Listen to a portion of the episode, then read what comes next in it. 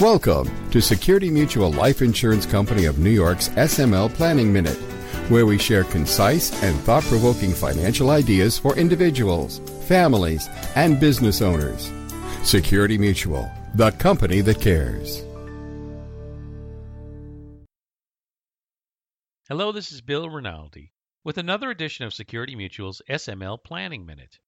In today's episode, what is behavioral economics and can it help you figure out how to make financial decisions?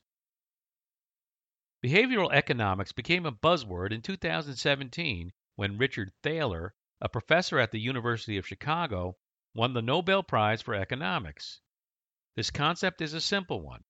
Investing is not purely a mathematical decision. Psychology plays a role in the economic decision making processes of individuals and institutions. If you understand the psychology, you've got a head start when it comes to investing. Behavioral economics tries to explain why, when it comes to investing, an individual might make irrational decisions and why their behavior doesn't always follow the predictions of economic models. Decisions such as what kind of car to buy, how much to save for retirement, or whether to eat that last piece of chocolate cake are all influenced by behavioral economics. Behavioral economics seeks to explain why an individual selects one option over another. People sometimes make decisions that are not actually in their own self interest, simply because people can be emotional and easily distracted. There are some basic applications of behavioral economics that you can see in your everyday life. Here are a few of them. Availability bias.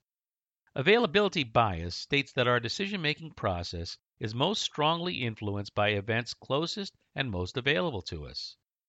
You are more likely to buy a snowblower after a major storm than you are in the middle of summer. How does this apply to investing? One of the effects of availability bias is what's known as FOMO, or fear of missing out. A stock may seem overpriced to you, but the price keeps going up.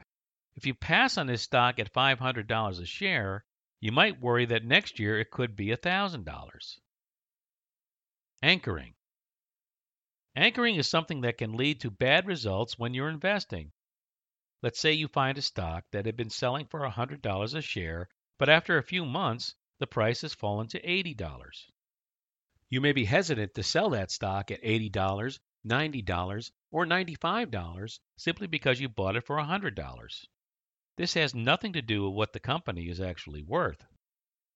Be aware that corporate America understands this, and they are using this type of behavioral economics to market their products. Technology companies use anchoring all the time. You often see this when the latest smartphone is introduced. Let's say the new phone initially cost $800, but now it's selling for $500.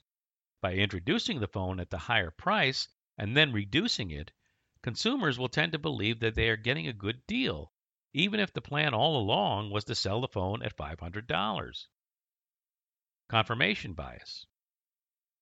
Confirmation bias occurs when we pay more attention to the things that support our pre existing ideas. We tend to rationalize our own opinions and pay less attention to things that contradict those opinions. Almost everyone does it, and it can be dangerous when we're investing. If you like a particular company's product, you might ignore any red flags or risks that the company is facing. The gambler's fallacy. What if you were betting on a coin flip and heads came up five times in a row? According to the gambler's fallacy, your next bet would be tails simply because you recognize how unlikely it is to get heads six times in a row. But the truth is that the odds are always 50 50. The previous five flips have no bearing on the sixth. The same phenomenon occurs when we invest. People tend to commit to the gambler's fallacy when they see a stock that has gone up or down for several days or weeks in a row. This can lead to an unfortunate situation where you buy low and sell lower. Herd behavior. Herd behavior is something you see in many places. When people line up at a food truck for some tacos, others tend to go along and line up with them.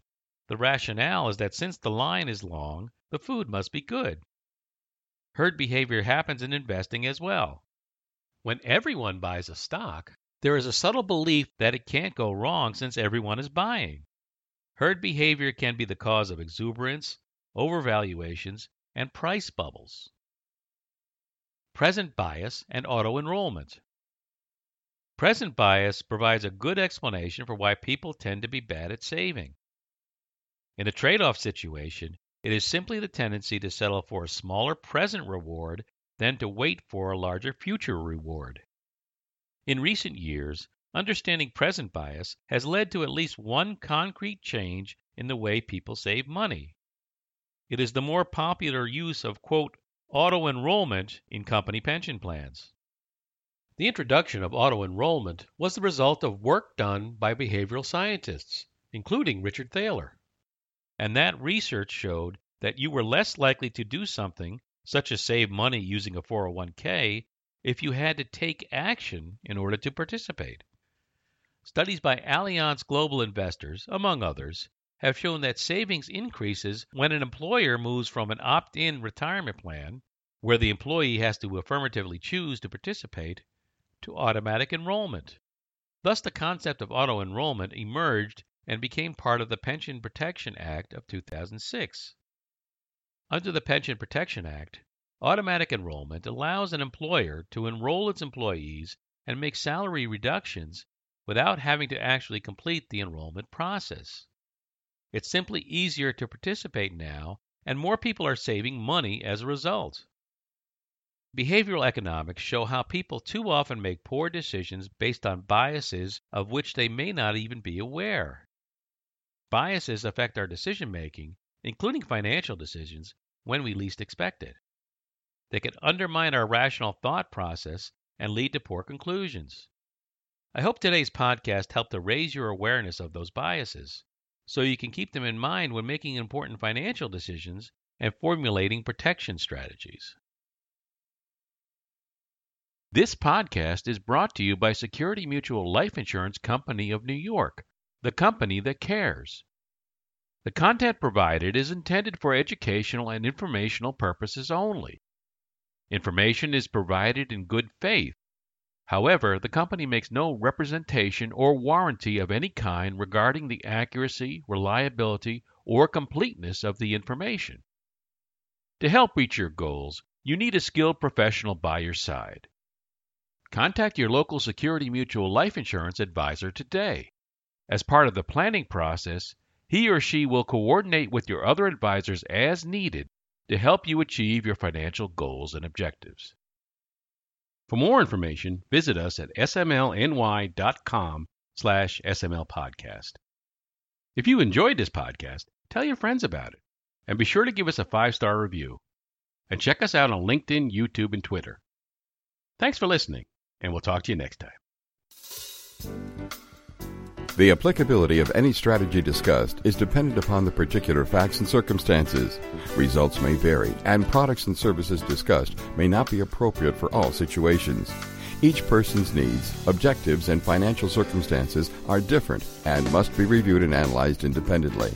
We encourage individuals to seek personalized advice from a qualified Security Mutual life insurance advisor regarding their personal needs, objectives, and financial circumstances. Insurance products are issued by Security Mutual Life Insurance Company of New York, Binghamton, New York. Product availability and features may vary by state.